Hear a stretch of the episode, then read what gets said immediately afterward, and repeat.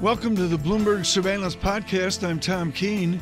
Daily, we bring you insight from the best in economics, finance, investment, and international relations. Find Bloomberg Surveillance on Apple Podcasts, SoundCloud, Bloomberg.com, and of course, on the Bloomberg.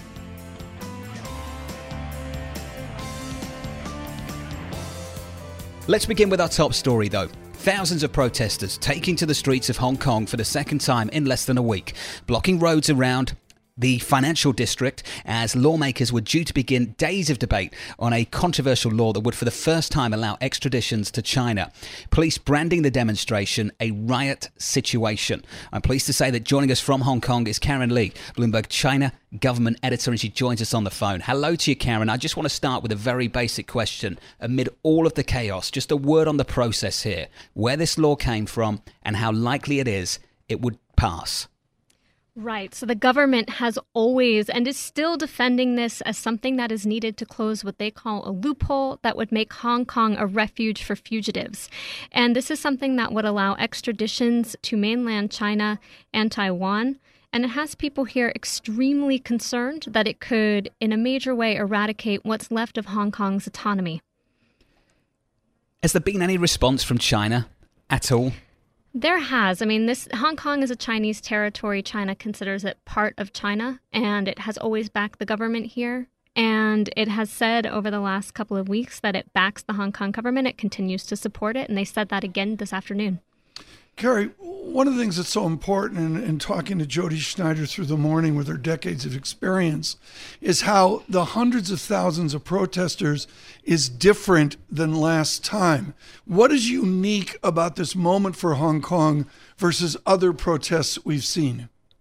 You know, it's more aggressive by all accounts from people on the ground in this um, in this early stage. There were a lot of clashes today between riot police and protesters. There was a lot of tear gas being fired and fired fairly quickly. I mean, they hadn't been there all that long, so I think people felt like there was a real edge um, and less of a sense of hope than there had been at the start of the Occupy protests that were largely peaceful. Karen Leigh, thank you so much. Greatly appreciated. Hong Kong government this morning.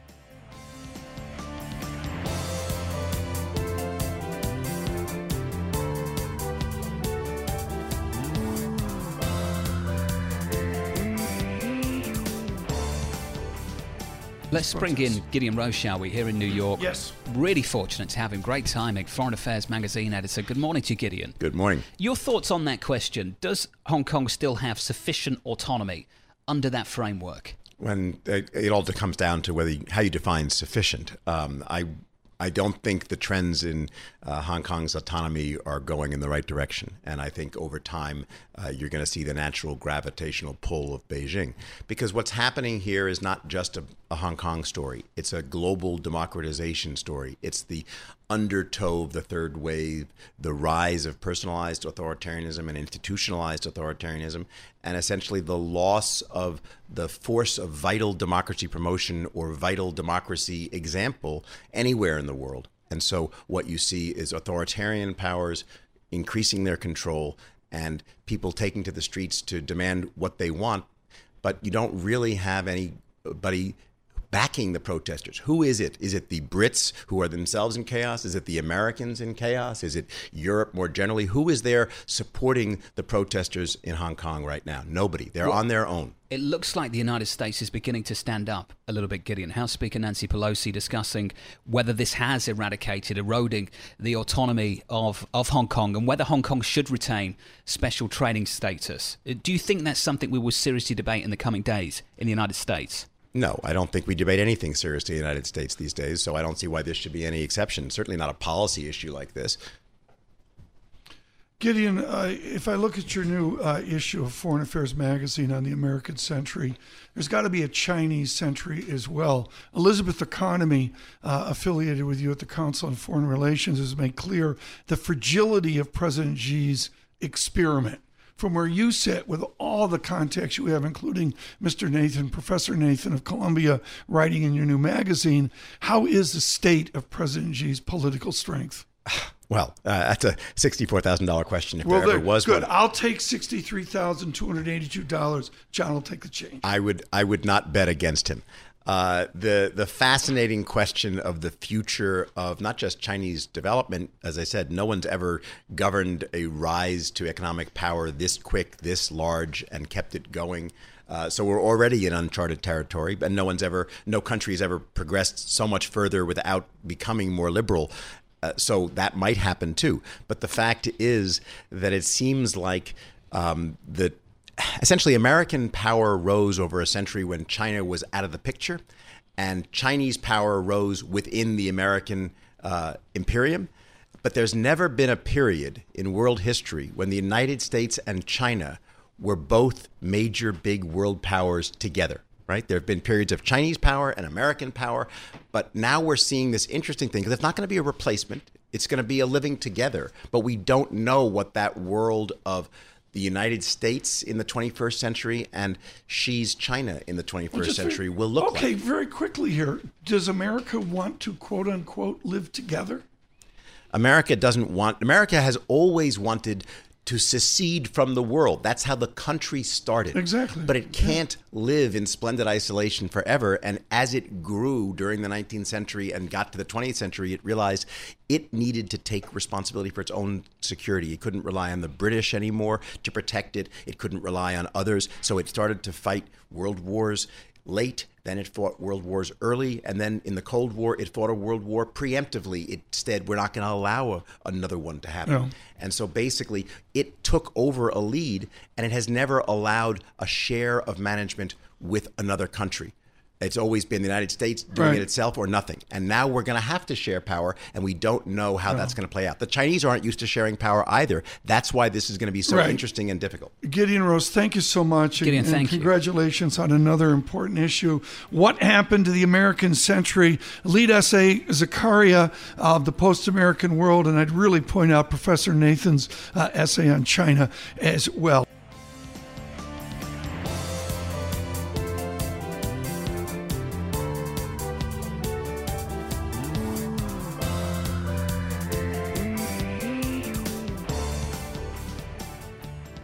Always good to have a guest with us who's hung out at Kasbah in Coventry, uh, at the University of I, Warwick, just, just trying that, to get through the it, night. That it didn't used to be Kasbah; it used to be called the Colosseum. Oh, really? And it was and it was in a place in Coventry that you went nowhere near. Oh, really? And, and I and I went near it quite a few times. How did you come across that? I am a font of research, as Spencer Dale knows. We do our research here at Bloomberg Surveillance. Spencer, like, was it was it the Coliseum back in Coventry in your I, days? I I'm not commenting on that whatsoever.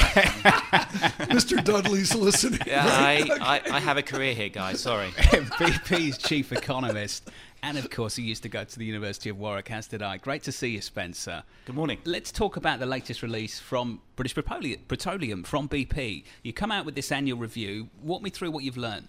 Yeah, so this is the 68th edition of BP's statistical review of world energy. And it's sort of, for those who don't know it, it's a public good. We've been providing yes. statistics to, to, the energy system for a long time now. The message from, last, um, from, from yesterday's report, which looks at the data for 2018, was that I mean, the headline data paint a worrying picture. So at a time when growing societal concerns about climate change, growing demands for action on climate change, the data for 2018 suggested both energy demand and um, uh, carbon emissions from energy use were growing at their fastest rate for years. So, sort of a growing mismatch between the hopes of society for action on climate change and reality in terms of the data moving stubbornly in the wrong direction. Spencer, some people would say it's ironic that it is a petroleum company, an oil and gas company like BP, that is producing this kind of research. Uh, what do you say back to that? Well, part A, we're just providing the data and the yep. statistics. But secondly, we have been very clear. We've written many articles on this. We want a rapid transition to a low carbon energy system just as much as anybody else. It's good for society, but for a company like us, to, to how do you run a business like ours if you know you're on an unstable path? We much prefer um, uh, to, to get on that path towards moving towards a low carbon energy system, and we want to be part of that yeah. process the the history of studying demand, and, and, I think you're being far too modest. The BP statistical review has been the foundation going back not only the 68 years, but frankly back to British Petroleum of, of before World War One. You guys have been studying the trends the longest. Do we really know demand? Do we get it all good at figuring out oil demand? I, yeah, I think we do have a pretty good idea. Not not to the nearest hundred thousand barrels, but I think we have a pretty strong idea on, on, on oil demand. And the, the key message on, on demand is it's it's been growing pretty robustly for the last four or five years. So above average growth rates for the last four Where's that years. partial differential? Is it in Asia? Is it, is it growing because of Asia or is it? Very largely through Asia. So um, in 2018, in our most recent review, um, we estimate that global oil demand grew by about 1.4 million barrels a day. Two thirds of that is coming from Asia, China, um, and India. But interestingly, Global um, US oil demand last year grew by half a million barrels a day. That's its strongest rate for over 10 years.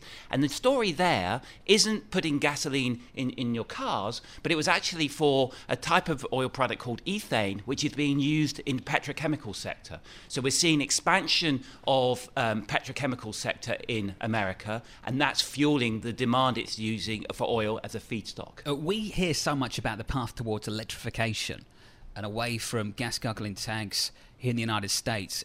Do you see that in the data? Is it happening, Spencer? Do you see it? Um, electric cars are growing very rapidly. Um, they grew by about 2 million uh, cars uh, last year, with a stock about 5 million cars. But just to put that in context, that's out of a global uh, uh car pool of over a billion. Wow. So this is, at the moment, electric cars are tiny. And just to just to put another number in, into the mix here, the increase in carbon emissions we saw last year from the, the energy system as a whole was e- roughly equal to increasing the number of cars on the planet by a third. So something like 400 million cars was the amount of carbon emissions we saw last year. Number of electric cars, 2 million. So the scale of the issues we're facing here are enormous relative to, to the small contribution that electric cars. Where are the trends looking good? Are there uh, any regions where the trends look good right now? Um, Europe continues to make significant progress, so so we are seeing falling there. The US had seen um, falling carbon carbon emissions for the last 10 years, but again, 2018 was an exception. We saw growth in carbon emissions uh, last year. I think the other big, um, nice, encouraging trend is rapid growth in renewable energy. Renewable energy grew by over 14% okay. last year. Lord Browne got way out front with big oil trying to understand the new environment, the new climate. Now it's all the vogue. I mean, Lord Browne was, you know, I'm going to say 15 years ahead of everybody else. Are you going to tell me, Spencer Dale, that big oil is actually going to get all sensitive and touchy feely about climate change? Or is it just their PR guys saying, you know, this is what you got to do right now to mollify everyone?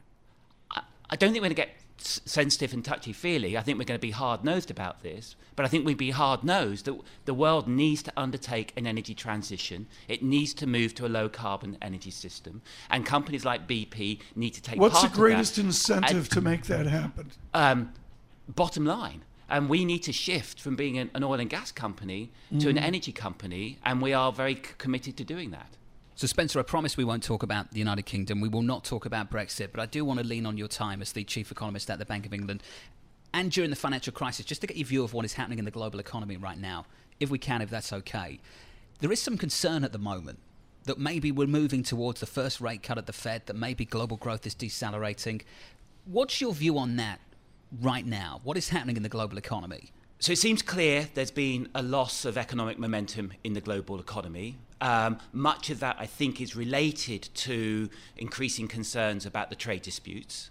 Um, much of that sort of the, the evidence for that is, is most obvious now in, in terms of some of the financial market indicators and in some of the sort of sentiment indicators, things like consumer confidence, uh, investment intentions. You haven't yet seen it in the hard data. People like the IMF uh, are suggesting that global growth this year could be something like a half a percentage point weaker than what we saw last year. So that's a slowing. It's not anything like we saw in the financial crisis, but it is a slowing.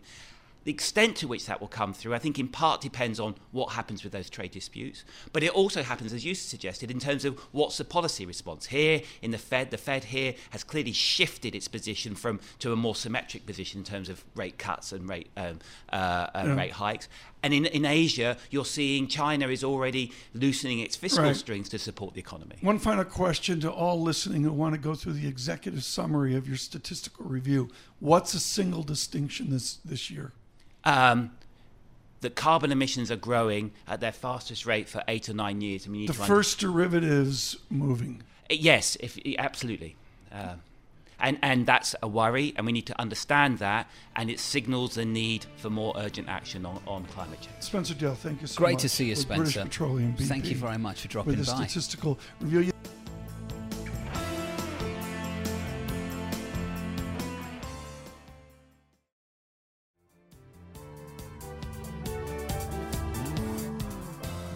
Tudor Jones with us today in support of Just Capital. We will, of course, get to him on how not to lose money mm-hmm. on Wall Street. That is something he has been uh, good at over the years. I should point out, John, he has basically invented philanthropy among the hedge fund alternative investment crew with commitment not only to uh, more visible things, but also a long term commitment to the Everglades his team. Did, did you finance the victory of the University of Virginia in basketball this year? did you single handedly write the check to make that happen? I'll tell you what I did. Uh, for the semifinal game, I was at home sick with a 102 degree fever. And the finals were on Monday.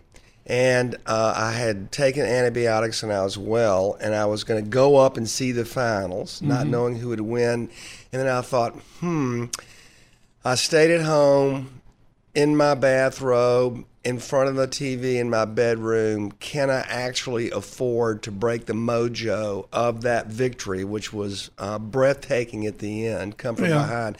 Or sh- if I go up there, will I break the mojo? So I decided not to go see the final Good in person, yeah. stayed at home same exact uh-huh. place, bathrobe, and there's no question that that energy force is what helped us win the There's no, no question about that. Just Capital. John Ferro and I have been 14 times to Davos, where we've seen hitters try to make a better capitalism, a more sensitive capitalism. Why is your support of Just Capital going to be different, where business leaders can reattach to the American public? I think just capital is something that's been a long time coming in the sense that um, what we do is we ask the American public, how do you define justness in a corporation? So every year we go out and poll a perfectly demographic sample. We ask the American public, they tell us what's important. We turn those into metrics. We collect over 200,000 different data streams from the top 1,000 publicly traded companies in the United States. We use the American public's uh, indications and beliefs to rank those thousand companies from one to a thousand on justness, and we put that out there so that all the stakeholders, employees, investors, customers, can have an understanding of who their counterparty is in business, how they are doing, and aligning themselves with the values that are most important to the public. And the great news is that in our rankings, those that rank the highest on issues such as worker pay and treatment, uh, products, are they socially beneficial, good quality, good cost, um, cu- customers, how do you treat them?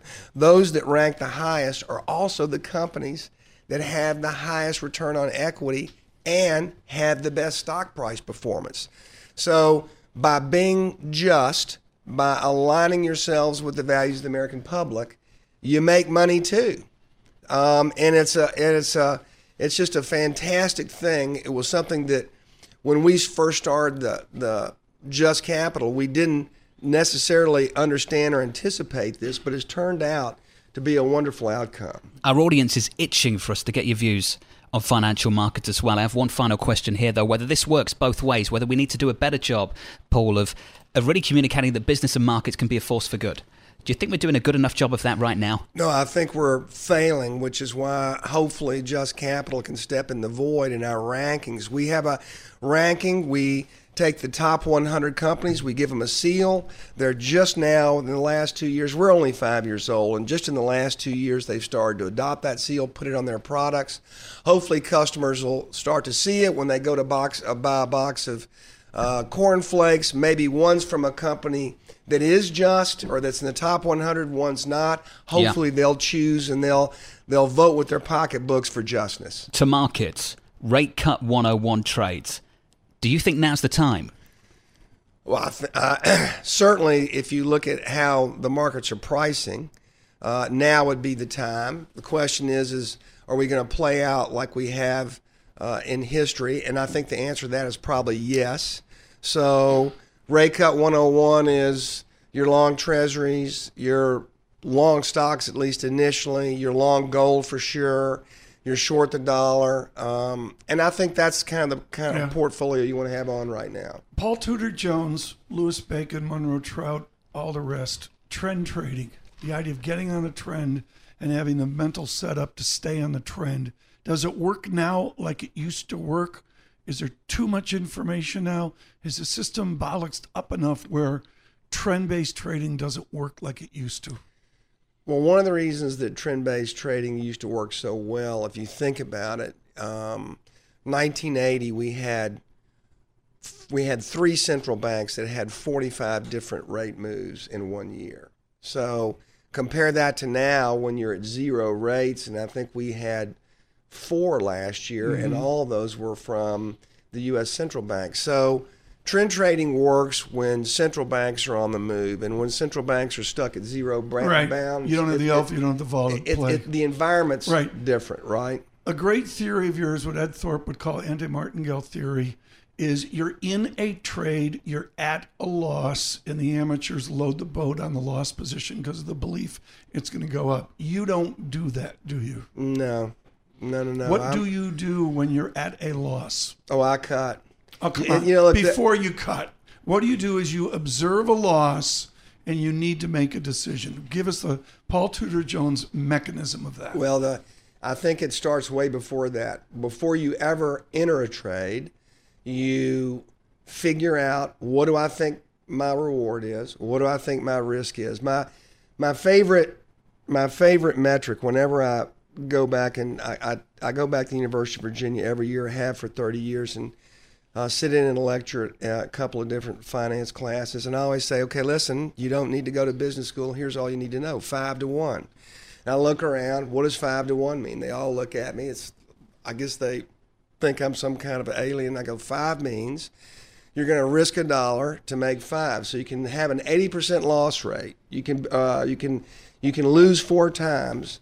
But as long as that one time you hold on, you make the five dollars, you end up with a net profit. So when I ever enter a trade, I already know where I'm going to take my loss, and it just becomes nothing more than uh, like going shopping. You you know that when you're going to go there, what you're going to get. I know where before I ever put a trade on what my stop out point is. So for me, it's not monitoring. It's just um, it's really trade construction that's the most important thing, and that starts before you ever execute. So I've got to get onto some of the trades right now, just very quickly. Short the dollar. At some point, long stocks, at least initially. It's the initially I'm interested in. How do you come up with the time frame, the initially part of it? What's the thinking that goes into that?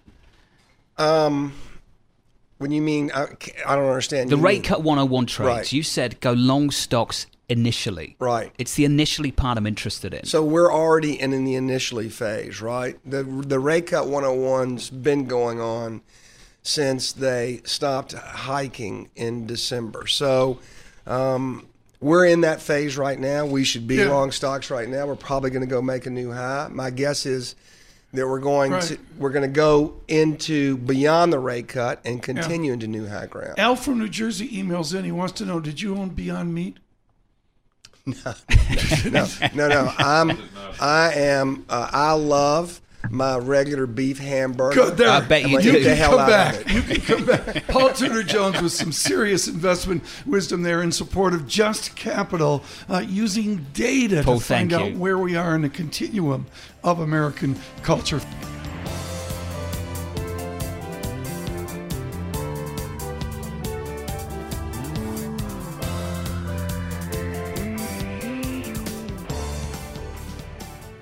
Joining us from Chicago, David Herro of Harris Associates as well. He's agreed to be with us today because the Brewers are half a game ahead of the Cubs, which always makes uh, for a good uh, moment. David Herro on international investment. Is there an opportunity in Asia? And given these protests in Hong Kong, is there an opportunity in the capitalism forward of Hong Kong? Well, not necessarily. I mean, we look at things again from a, as you know, Tom, from a very bottom up value oriented approach. And we're kind of underweight that area to begin with. Now, if these protests and the instability there continues to lead to lower prices, perhaps there'll be some more opportunity. But we're watching it closely. Uh, Hong Kong is a place near and dear to me. I've been going there since the 1980s. It's just a fabulous yeah. place. And it's always sad to see uh, this yeah. type of situation develop. It has been rocky in big cap international investment. Where's the light at the end of the David Herro tunnel? Well, there will be light at the end of the tunnel. Eventually, these things get resolved and the body heals itself, and you just tend to see a kind of a return to normalcy. But you're certainly right. It's, it's been very rocky and volatile, I would say, since about the second month of 2018. And hitting yeah some of the international issues have been, you know, not just what you see with U.S. and China, but don't forget the European situation, right. Brexit and the Italians. You know, there's always something, and this always something. The the silver lining is provides opportunity because it often moves price in a far different right. direction than where value is going. David, I look at your portfolio and I've just got the recent update like every other mortal out there. I don't see Fiat Chrysler, I don't see Deutsche Bank, etc. But what I do see is a set of European companies where I question what boards are doing. Now we could look at Deutsche Bank at six euros per share as maybe the arch management board issue. Do you actually believe that European multinational boards represent shareholders or do they represent something else? Not to the degree of which we would hope. It has steadily improved since, I don't know, I've been doing this since 86. It certainly has improved. You've seen a better attention paid to building shareholder value. But is it where we want it? No. And in fact, I don't know if any place is 100% where we want it, including the United States. This is a problem, in fact, a problem with capitalism. I'm a 100% believer in capitalism, but when you have a transitory owner base, as you do in equities, uh, you often have boards that think they could get away with not building and not committing themselves to building long term shareholder value.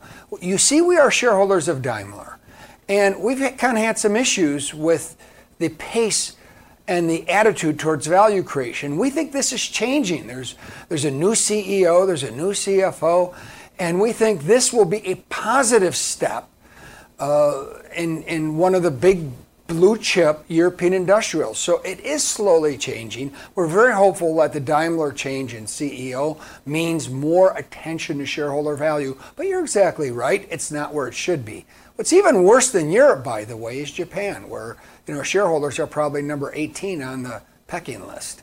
The Bank of Japan has tried to support that effort, as you know, David, by uh, by buying ETFs that track companies that are doing the so-called right things. Is that working? No, it's not working because their definition of right things is so muted. It's it's literally pathetic. I mean, there's companies that should for for an example have an ROE of 15, 16, 17% who sit on half their market cap in cash and have a return on equity of 6 or 7%. And the, the, the you know Bank of Japan and the corporate governance there is pushing for 8% or 9%. I mean, this is like uh, almost ludicrous we should be looking at trying to really optimize efficiency, financial, operational efficiency of these companies. And it's not happening. It's not happening yeah. fast enough, and it's barely moving the needle. I think the solution is to be welcome to outside M&A. Okay, David. And if you did that, you'd see some changes. David, got to leave it there to look at Hong Kong quickly. David Herro, David, thank you. and Harris Associates, thank you so much. Thanks for listening to the Bloomberg Surveillance Podcast. Subscribe and listen to interviews on Apple Podcasts, SoundCloud, or whichever podcast platform you prefer. I'm on Twitter at Tom Keene. Before the podcast, you can always catch us worldwide on Bloomberg Radio.